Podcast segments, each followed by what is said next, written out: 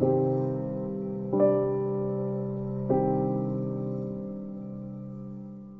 right, welcome to another episode of White Collar Crimes. We show you the only color that truly matters in our criminal justice system is green. I am Ryan Horn, your host. We are certainly glad to have you aboard. You know, most people out there listening are, you know, somewhat probably familiar with American boxing, and especially those that are my age and older will certainly know who I'm talking about when I mention Don King. He, uh, is, you know, probably the most famous boxing promoter of all time. Of course, like many in that business, he has somewhat of a sleazy, you know, less than reputable reputation. But if I were to mention Rick Elvis Parker, very few of you listening, I'm sure, know who I'm talking about. You know, even probably even some diehard boxing fans. And, you know, I've been a pretty big fight fan most of my life. I even dabbled in the amateur boxing some in high school and college. And, still work out a little to keep in shape with it. And it wasn't till, you know, late years ago I actually heard about this case, but Parker was a small time, somewhat started out small time, uh, sleazy boxing promoter in the Orlando, Florida area. And he was kind of a, you know, buffoonish, cartoonish type character, uh, you know, very showman, showmanship like, and, uh, you know, that kind of thing. Just really a character, for lack of better words. And uh, he wanted to get into boxing promoting, he said, after he met Don King at an airport, you know. And for those of you that don't know Don King, I'm sure if I mention you know, it's the guy with the hair that the boxing promoter looks like he, you know, stuck his hand in a light socket, as they say. Um, going back to the 60s and 70s, a very big promoter, still around now. Um, he's handled, you know, promoted, you know, Muhammad Ali, Mike Tyson, a lot of different, uh, you know, big time fighters. And uh, Mr. Parker wanted to be this guy himself. And he would eventually promote and manage some notable heavyweights at the time. Uh, one by the name of Smoking Bert Cooper. Bert Cooper was a heavyweight in the mainly in the 80s and 90s. He, uh, you know, did not become a heavyweight champion, but I think he fought for the title a time or two. And you know, he was one of those fringe contender types. So, you know, he had some big fights and some big money. So I'm sure Parker was able to make a little bit of decent money off of him. And he also promoted former NFL star Mark Gastineau. And more on him a little bit later. But, you know, for those of you that may not remember, Mark Gastineau was a uh, linebacker for the New York Jets back in the 80s and uh, very flamboyant figure as well. Um, for a while, he was married to the actress Brigitte Nielsen, and uh, he decided, you know, a couple years after retiring from the NFL, that he wanted to give his hand out and try out professional boxing. And more on that, like I said, in a little bit. But uh, when Parker was young, he did so, show some signs of having some uh, business savvy. He promoted some various businesses and startups that he did, uh, some that involved going door to door and launching some of the products that he sold. And he was able to uh, you know make money off some. And you know he did have some business skill but like many white collar criminals he did not use that skill properly. And the greed for the almighty dollar ended up being his downfall and taking him down. Uh, he did uh, like many boxing promoters you know as i said a little bit ago he didn't have the best of reputations uh, in fact a fellow boxing promoter in Florida named Steve Benson said, If you look up scum in the dictionary, there Rick is. So, didn't exactly have a good reputation in a field and in a business that's known for people not to have the best uh, reputations. And, uh, you know, Benson said Parker had threatened him in the past and his wife and family. So, you know, not the most ethical of, uh, of business people out there.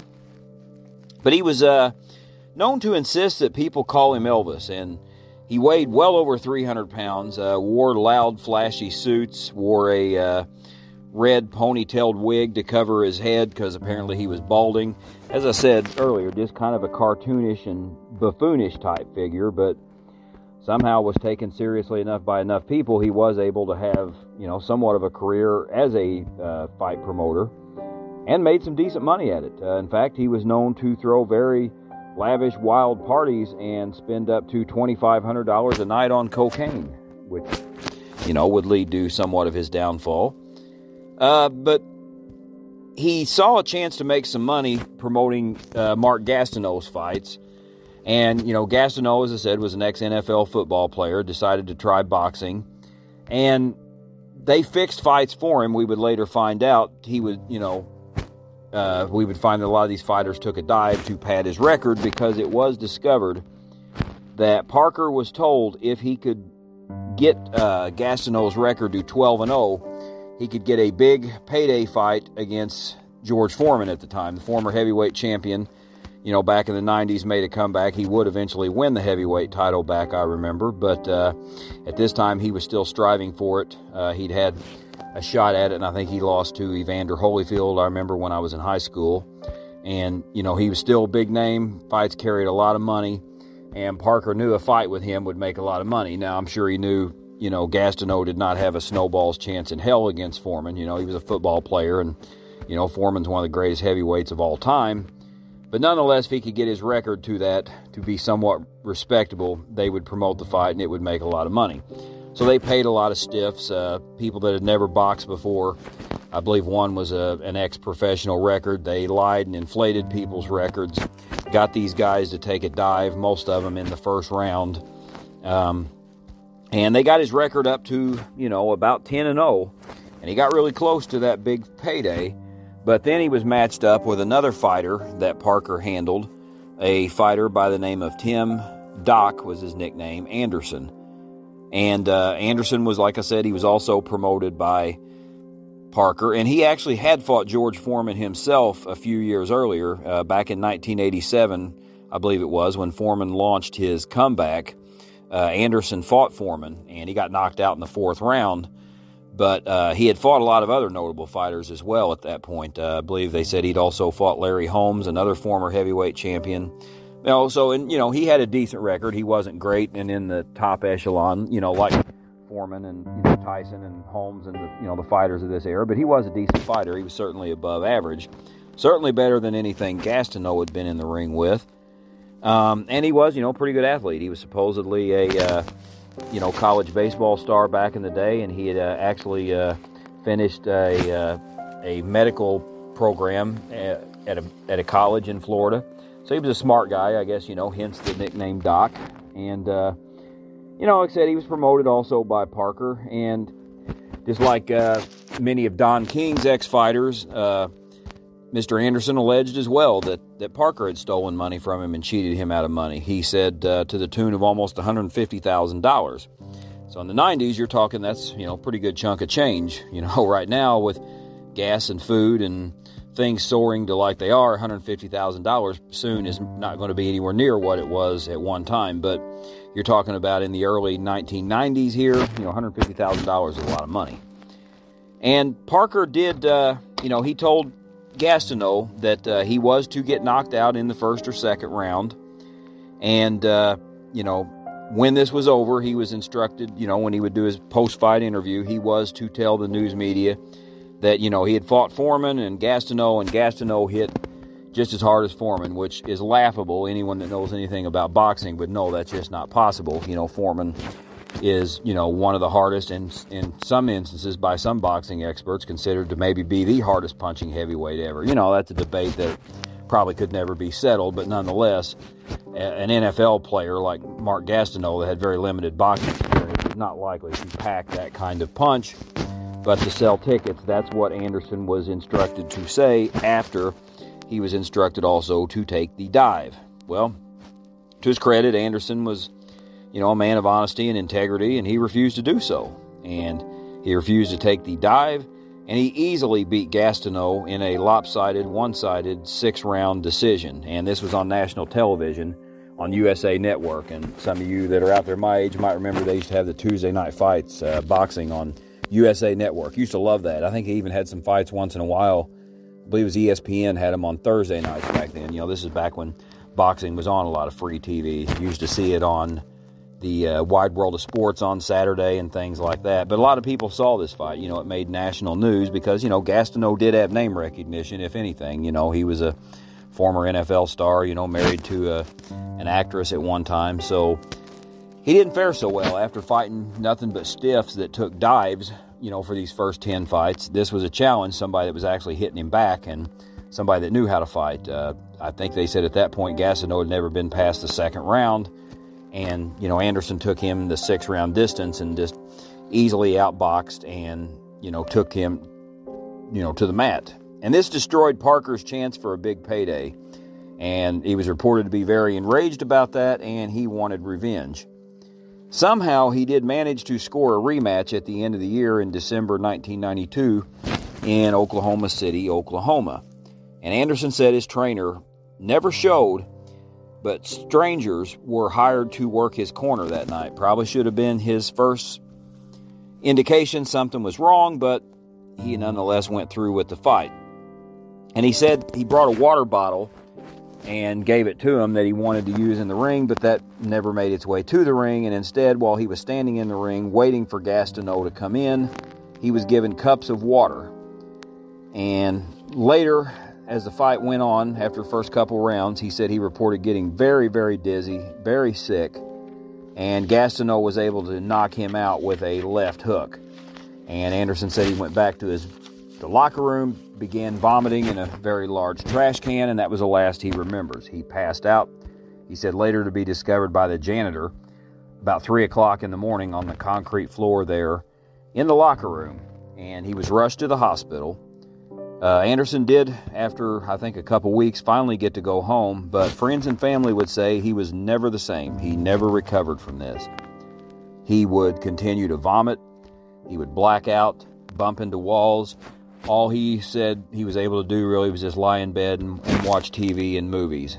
And doctors said the problem was without knowing what he was poisoned with, because it was you know very much believed he believed, and you know it was very easy to believe that he was he was poisoned with something. And doctors said without knowing directly what that was, they would not be able to treat him. And you know he had confronted Parker about this. Parker denied it, of course, and you know continued to threaten him. But unable to box, Anderson kind of lost his livelihood. You know, that's what he did for a living. And he was physically unable to do this. And thankfully, he had friends and family that were able to, to lend some support. But nonetheless, he lost his, his livelihood. And that's always tough for a guy. When a man loses his livelihood, you know, he loses all, you know, feelings of self worth, self worth a lot of times. And, you know, just a lot of stress, you know, a lot of pressure. When you don't have any money coming in, life can be quite stressful. But he decided that uh, he wanted to sue Parker, and again, Parker continued to threaten him. He said, uh, you know, threaten him and his sister, and he began to threaten him because word gotten out that Anderson was going to write a book, kind of like a tell-all book. And he was able to convince Parker that he would pay him $45,000 so he could interview him and get his side of the story, and that they would meet in a Orlando in an Orlando area hotel. And surprisingly, Parker agreed to this, probably because of the $45,000 offer. But that should have been probably his first clue that something wasn't right, that why Anderson or that why Parker was wanting to do that. And he made up the arrangements for him to, like I said, meet at the hotel. And Anderson went out and bought a gun. So this would later, you know, unfortunately for him, probably kind of prove a motive, so to speak. But he uh, he went, went out and bought the gun. They later met up and they had the interview, and it didn't go well. They argued back and forth on some things. Anderson said that uh, Parker had threatened him a lot during this time and threatened his sister. Apparently, Anderson's sister, I believe, was wheelchair bound, had a lot of uh, you know health problems, which really put a lot of stress for Anderson to have to worry about her. Now, he said he did not remember. He said he sort of blacked out, Anderson said, but he did not remember shooting Parker. But he had a 38 and he shot Parker dead. And at age 39, Parker was dead. I believe he left behind one son, but, you know, lived life in the fast lane, so to speak, ripped off probably other fighters other than Anderson, lived very high you know, partying lifestyle. They said a lot of booze, a lot of drugs, prostitutes, just kind of lived on the edge, you know, was a glutton anyway, you know, grossly overweight, everything like that. But like I said earlier, sadly, he had some business skills that if he just would have put them to the right way, honestly, he could have maybe become a truly successful boxing promoter and, and maybe at other business ventures he branched out into. But his greed for the almighty dollar just, you know, destroyed him. Not only did it get him killed, but, you know, very much harmed his reputation while he was alive here on earth. As I said, uh, Mr. Benson, the other fight promoter in his area, said, you know, again, you know, what he said about him. You look up, uh, believe, what was it? Uh, said if you look up scum in the dictionary, there he is. Yeah, and that's you know that's what he said about Parker. But at 39, he was dead. And again, Anderson said he didn't remember doing this, but once he came to, he tried to take his own life with this gun. Supposedly, uh, it had some jams or malfunctions. I'm, I'm not sure because at 38, it shouldn't have really jammed or had any issues, but nonetheless, he wasn't able to go through with killing himself. And he uh, ends up getting charged with murder and going through trial in Florida. Now, he testified, and they said it was very sad almost to see he had, you know, become kind of almost like punch drunk and incoherent, very hard to understand, a raspy, very difficult to understand voice had really just continued to decline. Whatever he was poisoned with, he just likely never did recover. You know, and of course that could be, you know, coupled probably with the fact that some of the blows he took to the head during a career. He had quite a few fights, and as I said earlier, he fought some pretty big names at one time. So that could have played a role into it as well. But he was sentenced. Um, he was convicted of first degree murder, and he was given a life sentence. You know, in Florida. Fortunately for him, I guess he wasn't given the death penalty because Florida does have a death penalty, and you know they do, you know, fairly frequently carry that out. Um, but he admitted, I guess he was at peace with it. He was going to try to just live the best of the rest of the life he had, you know, attending Bible studies and being a model prisoner and things of that sort. And he did say, though, that, you know, he kind of regretted getting into boxing and wishes he just would have stuck with baseball. Apparently, he was a, you know, prospect. Not only did he play in college, but, you know, Anderson had some, you know, people at least looking at him for a possible career someday in the major leagues. Who knows how differently his life would have come and would have gone had he decided to do that, but I have no doubt Parker probably based off what I've seen about him, you know, Elvis there as he liked to be called would would have met his demise somewhere else one way or other, but nonetheless, he did, you know, meet his demise at a very young age at only 39. He was murdered and you know, a career cut short, which Again, had he not been murdered, I have no doubt he probably would have ended up in prison or something like that, you know, with the money he was alleged to have stolen and different things that he uh, did, you know, in his career and, and, you know, messing around with drugs and prostitutes and things like that. I'm sure it was a matter of time before he would have met a demise, but nonetheless, he did meet it. And again, it was all brought around by that greed for that almighty dollar. And that was the bottom line that motivated him to push a fight between, you know, try to get a fight between Gastineau and Foreman that should have never taken place. And again, when Anderson crashed his dreams on that, he he got his revenge. Of course, it did end up costing him his life. But in the end, it's just sad. There really is no one that, that came out on top in this is debacle in this case. Very sad case. Again, a lot of you probably haven't heard of this. I knew, you know, a lot of you are probably familiar with Don King and some of the others, but I would say only probably the most Devoted fight fans have probably heard of this case, but now you have. And we've got some other cases coming up. We're going to talk a little bit more about some corruption cases that have happened in the medical industry. Maybe some other sports ones here coming up. And like I always say, we do certainly appreciate you tuning in each week to our show. You can follow us on our Facebook page, White Collar Crimes. You can donate to us if you like. There is a link on our Anchor FM page. That is the hosting site for this podcast. And we certainly appreciate that. If you donate, helps us keep this show going. But as I always say, if you just tune in, we appreciate that the most. We appreciate you listening. And, you know, we've continued to gain listeners, which is exciting. And, you know, we continue to gain them from all over the world, which is exciting. And again, yeah, follow us on Facebook. You, uh, can check out also my website, ryan-horn.com. If you're ever in need of any voiceover services or acting services of any kind, I do that as well. And, uh, you know, we're just glad to have you aboard. Hopefully, that you'll be able to continue to tune in and support us.